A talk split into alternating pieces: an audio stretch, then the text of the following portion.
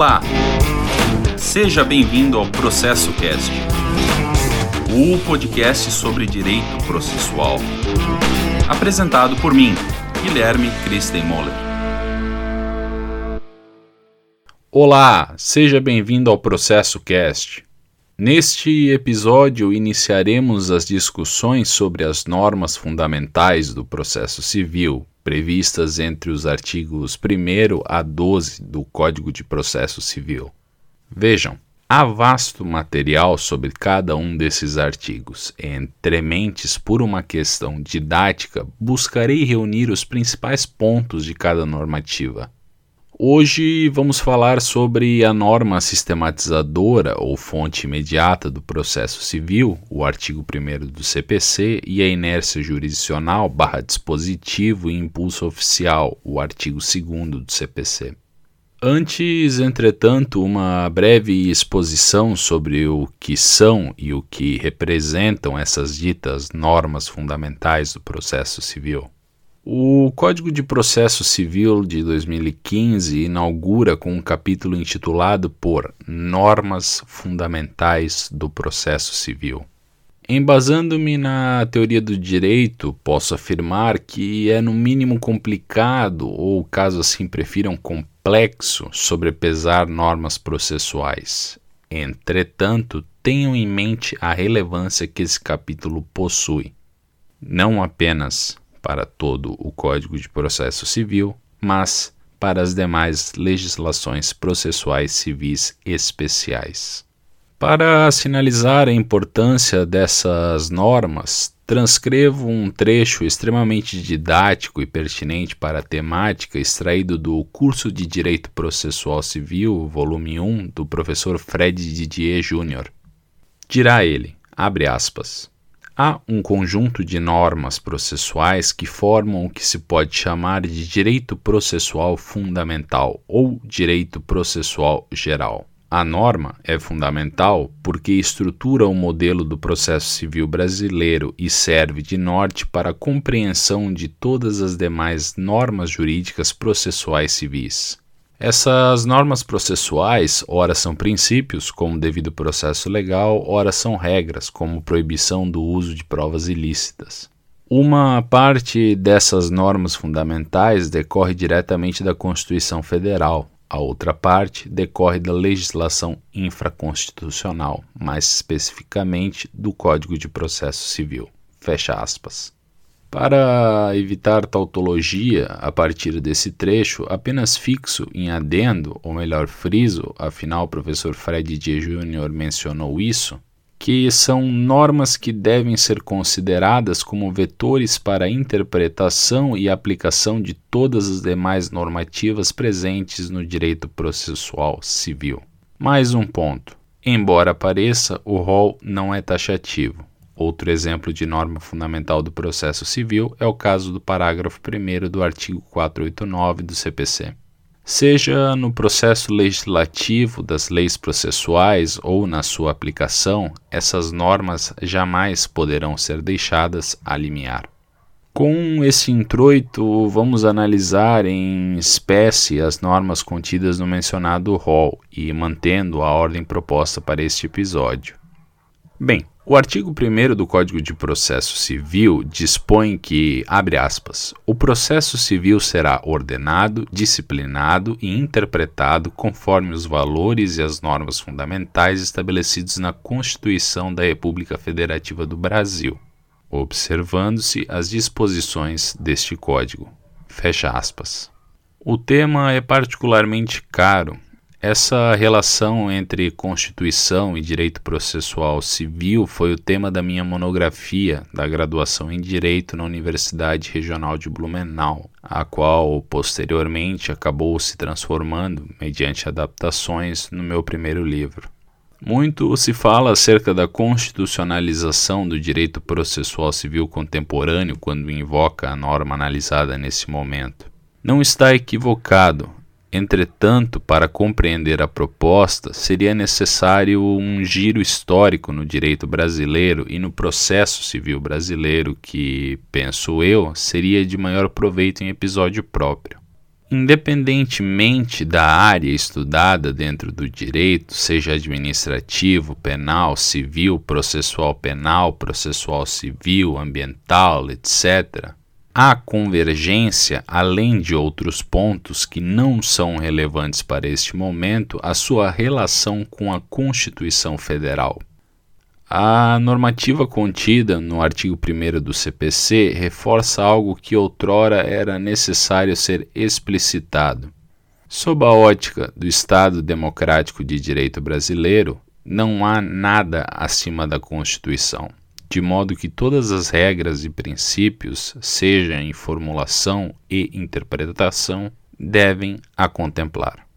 Esse é o motivo pelo qual se denomina essa normativa como fonte imediata do processo civil.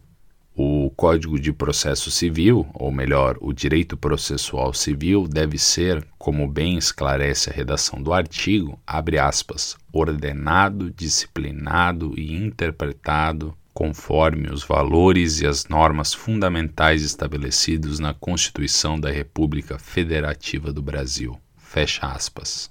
Daí que se diz que esse artigo possui função ou propósito pedagógico e instrutivo.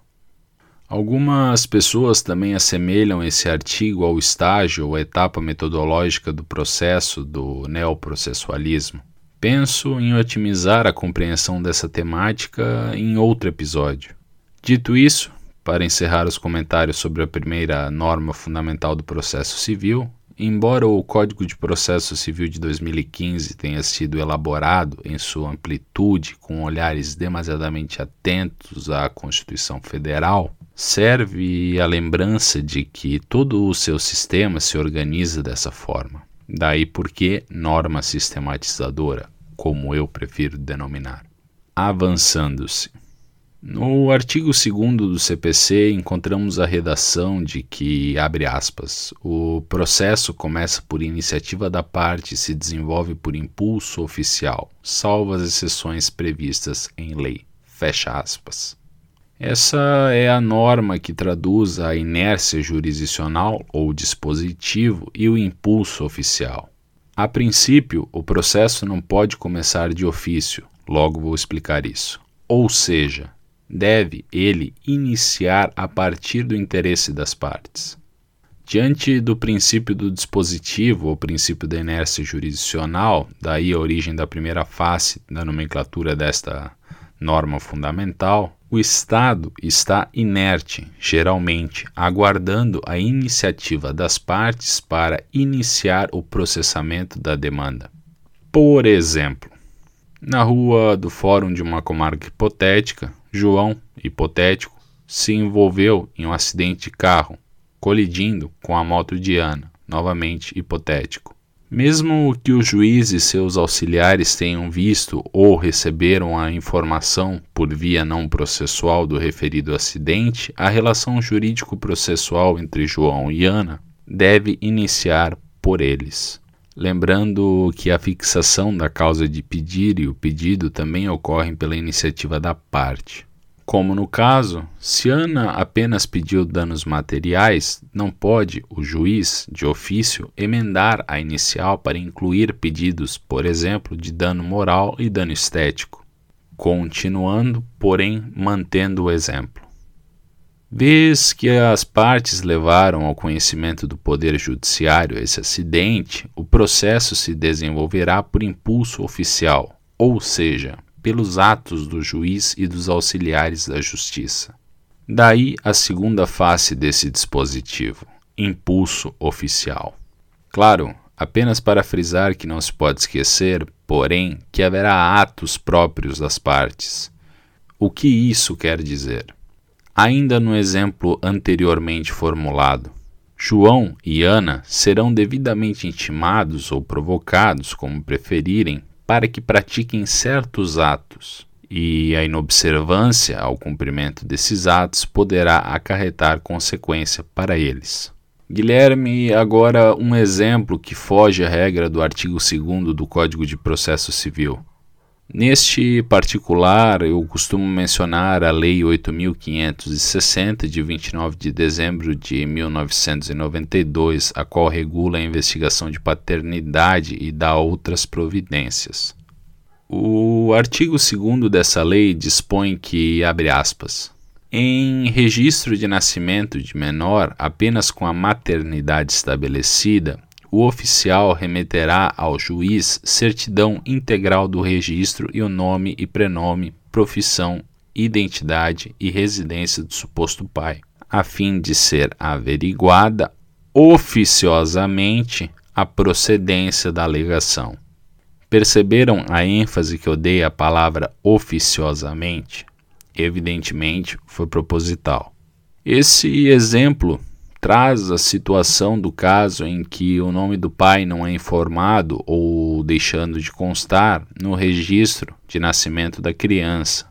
O cartório competente irá encaminhar um ofício ao juízo competente com essa informação de que o nome do pai não foi informado ou não foi registrado, e o juízo de ofício determinará que seja averiguada a paternidade da criança, a fim de que se promova a alteração pretendida no seu registro de nascimento. Vejam, são situações específicas que autorizam essa postura oficiosa. A regra é pela inércia, inclusive em matérias de interesse público. Neste particular, compete especialmente ao Ministério Público, por exemplo, averiguar e tomar as medidas cabíveis.